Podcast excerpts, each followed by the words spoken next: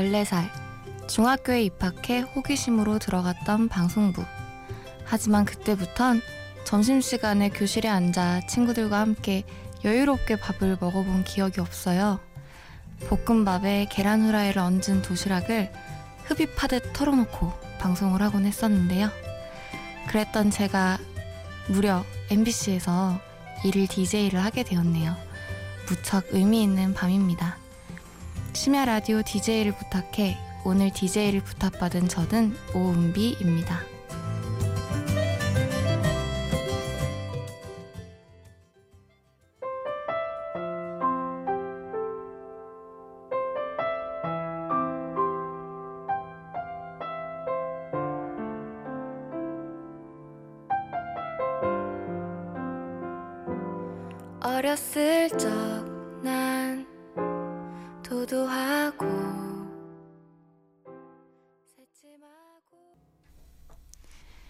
첫 곡으로 오은비의 항상 바쁜 너에게 들으셨습니다.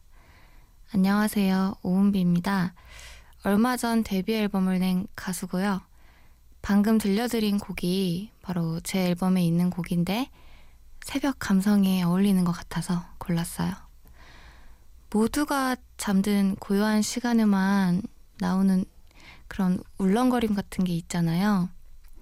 어, 근데 저는 사실 요즘은 일찍 자고 일찍 일어나는 그런 새나라의 어린이 같은 생활을 하고 있긴 한데 오늘만은 여러분과 촉촉하고 포근한 새벽을 흠뻑 느끼고 싶네요. 노래 듣고 오겠습니다. 크리스나 페리의 A Thousand Years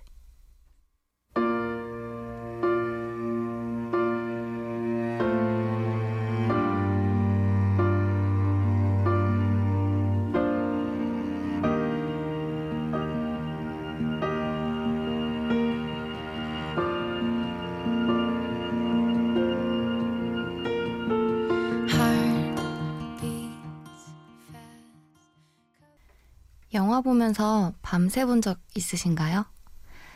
저도 곡을 쓰는 사람이다 보니까 영화를 보면서 영감을 받기도 하고 그러는데 저는 주로 애니메이션을 많이 보거든요. 만화 영화를 좋아해서. 그래서 누가 저한테 인생 최고의 영화가 뭐냐 이렇게 물으신다면 저는 뭘까요? 저는 니모를 찾아서 가 제가 제일 좋아하는 영화입니다. 얼만큼 좋아하냐면 제가 고등학생 때 그 영화의 오디오만 따로 따서 mp3에 담아서 공부할 때 계속 들었어요. 근데 들을 때마다 눈앞에 영화 장면이 쫙 펼쳐지면서 마지막 장면이면 어김없이 눈물이 나고 그랬거든요. 그러면 이제 옆에서 공부하던 친구가 너왜 그러냐고 그랬었는데, 음, 어렸을 때는 이렇게 대답을 해도 그래도 괜찮았는데 어느 순간부터는 제가 만화 영화를 좋아한다 그러면 그리 곱지 않게 보는 분도 계시더라고요. 어, 너 튀려고 그렇게 얘기하는 거지? 이런 말을 제가 들어본 적이 있는데 어, 정말 속상하고 또 한편으로는 충격을 받았죠. 좋아하는 거를 좋아한다고 하지 못하면 뭐 아버지를 아버지라 부르지 못하는 그런 느낌 아닌가요? 그래도 요즘은 이제 키덜트라는 용어도 있고 그 흔히 우리가 덕후라고 하죠. 덕후가 사실은 그 분야의 매니저이자 이제 전문가가 될 수 있는 저는 굉장한 가능성을 가진 단어라고 생각을 해요. 이제 갈수록 우리의 세상도 넓이보다는 깊이가 경쟁력 있어지는 사회가 아닌가 이렇게 생각하는 저는 덕후가 맞고요. 성공한 덕후가 되기 위해서 이제 저는 덕력으로 곡을 많이 써야겠죠. 두 곡 이어서 듣겠습니다. 로비 윌리엄스의 Beyond the Sea, 이루마의 Love Me.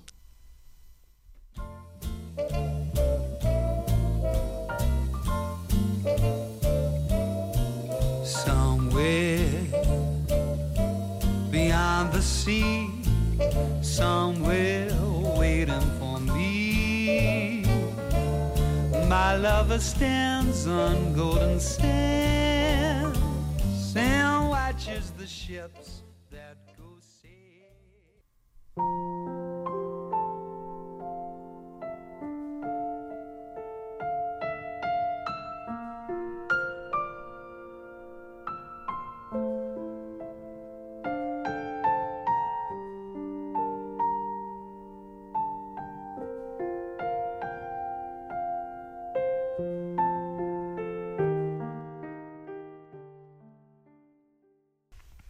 러비 윌리엄스의 Beyond the Sea, 이루마의 Love Me 듣고 오셨습니다.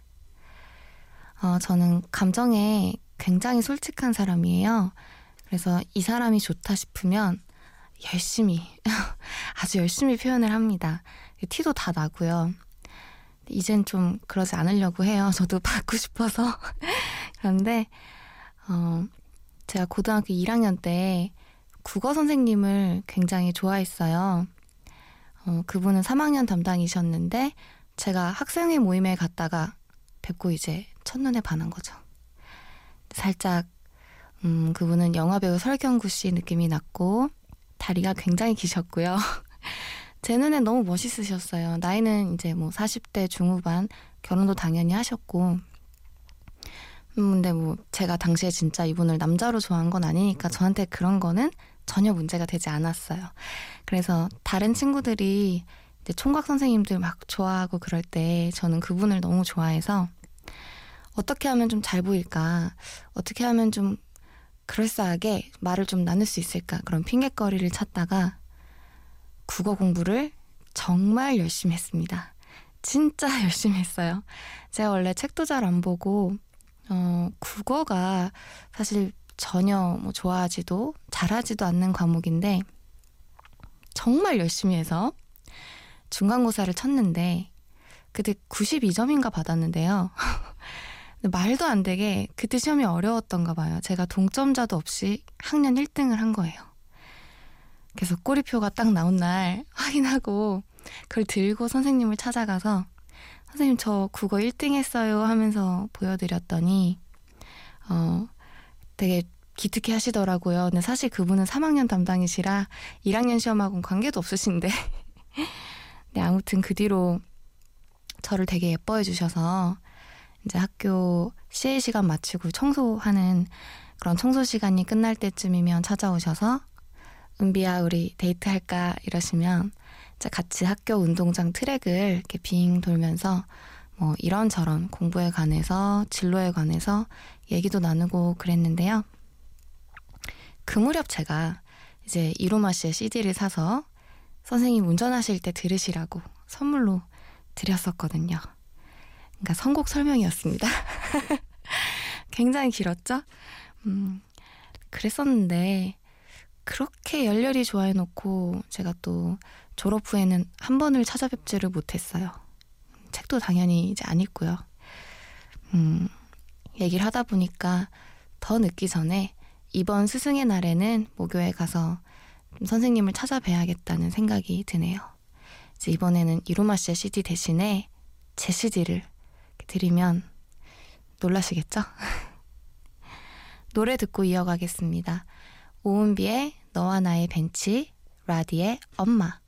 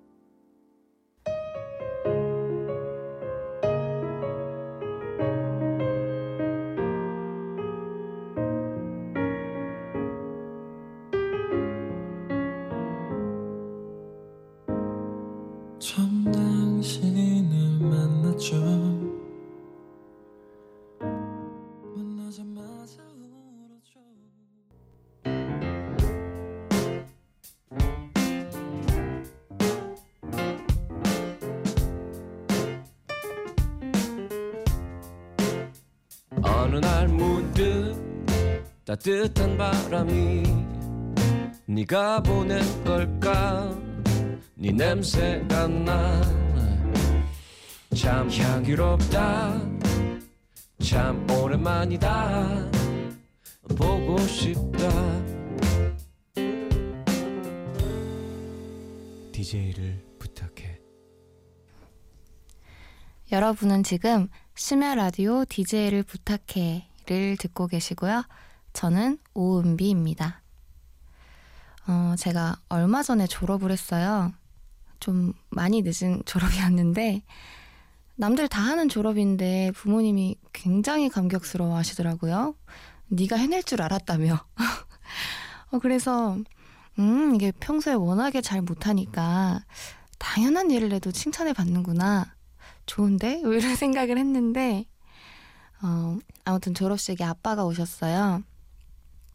제가 집이 경상남도 진주고, 부모님은 그쪽에 계시는데, 이제 아빠가 버스를 타고 졸업식 전날에 올라오셨어요.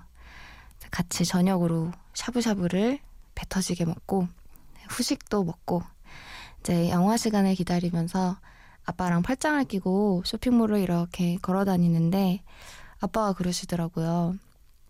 우리가 이런 시간을 보낼 기회가 앞으로 얼마나 있겠냐.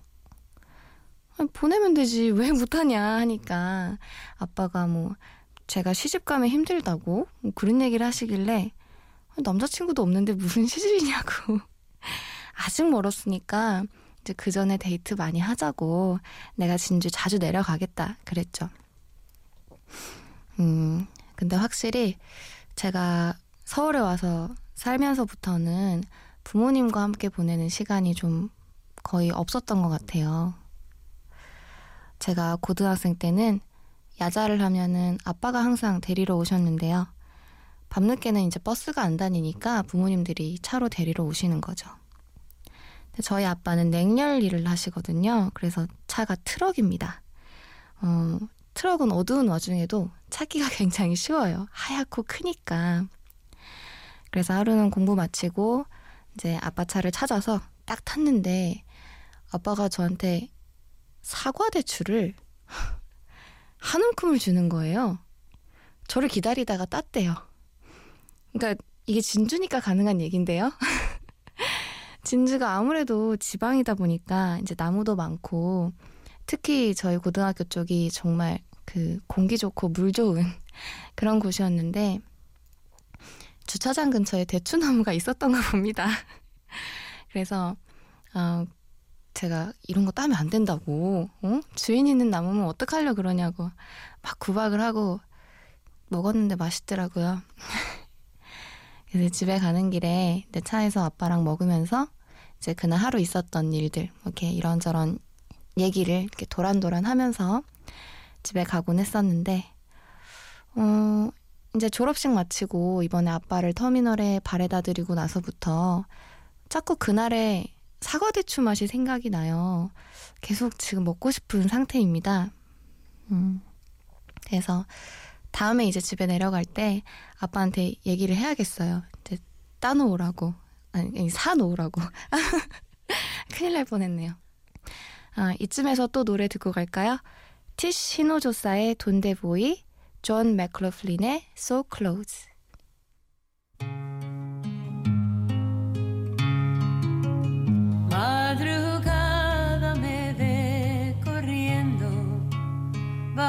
Cielo que empieza color.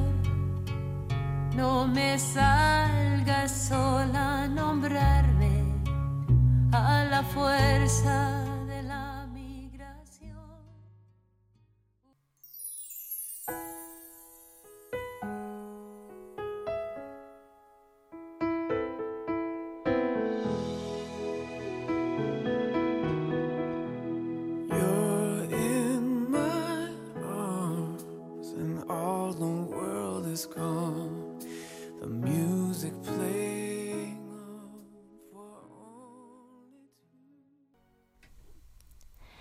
티시 이노호사의 Donde Voy 들었습니다. 어, 아, 존 맥클러플린의 So Close 이어서 들으셨고요. 그 Donde Voy를 저희 아빠가 굉장히 좋아해요. 가사도 너무 좋다고 하시던데 무슨 내용인지 전 잘 모릅니다. 어, 네, 엄마도 그렇고 저희 부모님 세대 분들이 이런 그 마이너 진행 곡들을 굉장히 좋아하시더라고요. 그래서 저한테 막 이런 분위기의 곡들을 써달라고 그러시는데 노력해 봐야죠. 뭐 이런 명곡을 만들 수만 있다면 저도 정말 좋겠네요. 음, 날이 많이 풀리긴 했는데 아직은 그래도 좀 춥죠. 저는 추위를 굉장히 많이 타서요. 이제 한여름에도 에어컨 정말 싫어하고 그러니까 선풍기만 사용하는 그런 타입인데 그래서 어서 이 겨울이 지나가고 이제 빨리 벚꽃 피는 따뜻한 봄이 왔으면 하고 있는데요. 봄 하면 떠오르는 뭐 기억이나 이미지 여러분은 있으신가요? 저는 패키니즈가 떠올라요. 강아지 종이에요. 패키니즈라고 시추보다 더 코가 눌려 있고 더 못생겼어요.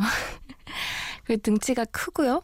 다리가 짧고 그런 강아지인데 어, 예전에 제가 교제했었던 어, 친구가 이 패키니즈를 키웠었는데요. 제가 이 강아지를 너무너무 좋아해서 이 친구한테 막 졸랐었어요. 같이 데리고 산책 가자고. 그럼 자주 졸랐는데 한 번씩 친구가 데리고 나와줍니다. 그러면 이제 배변 봉투에 간식에 저희 정말 바리바리 싸들고 이제 강아지 이름을 흰둥이라고 했을 때 이 흰둥이를 데리고 좀 걷다 보면 얘가 처음에는 엄청 신이 나서 목줄이 조이도록 막 뛰어요. 막 난리를 치는데 정말 한 15분? 15분 정도 걸으면 지칩니다. 그리고 그냥 바닥에 엎드려요. 그러면 그때부터는 이제 저희가 이 흰둥이를 안고 목적지에 가야 되는 거예요. 그럼 어디 공원을 가기로 했다. 그럼 이제 공원까지 저희가 교대로 안고 가, 가는 겁니다. 근데 등치가 크다고 했잖아요. 굉장히 무거워요. 그래서 일단 이제 친구가 안고 가다가 팔이 너무 아프면 제가 좀 이렇게 둘러맸다가 대부분은 그렇게 체력이 약하고 관절이 약해서 원래 많이 못 걷는다고. 근데 안고 또 걷고 있으면은 가지가지 한다고 코를 막 골면서 잡니다. 그러면 뭐랄까 너무 어이가 없는데 너무 사랑스러운 거예요. 우리가 사람한테도 가끔 그렇게 끌릴 때가 있잖아요. 근데 그런 게 뭔지 그 강아지가 알려준 것 같아요. 내가 얘를 이렇게까지 사랑할 수 있구나. 그런 말로 설명하기 힘든 감정과 깨달음을 느꼈어요. 어, 봄 냄새가 있잖아요. 그 냄새를 이제 맡으면서 팔이 빠질 것 같던 진짜 그때 그 고통과 그 팔 속에 있던 그 흰둥이에게 느꼈던 소중함, 그리움, 아련함 이런 복합적인 감정들을 느끼게 되면 저는 아 봄이 왔구나 한답니다. 노래 듣고 오죠. 올리비아의 Close to You, 조수미의 Someone Like You.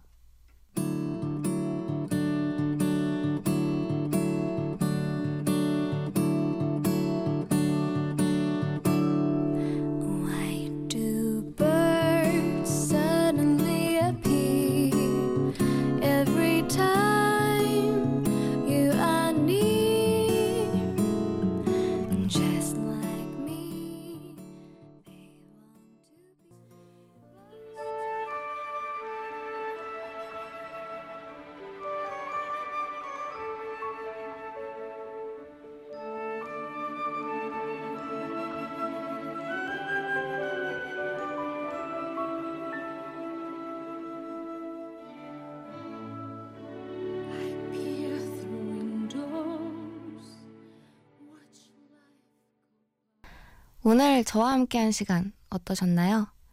음, 오프닝부터 쭉 저의 추억에 대한 얘기를 많이 하게 됐는데요.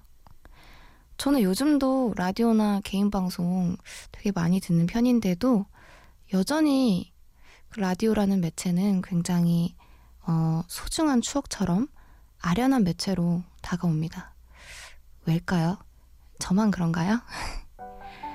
마지막으로 고른 노래는 제 앨범 마지막 트랙인 오은비의 약속해입니다.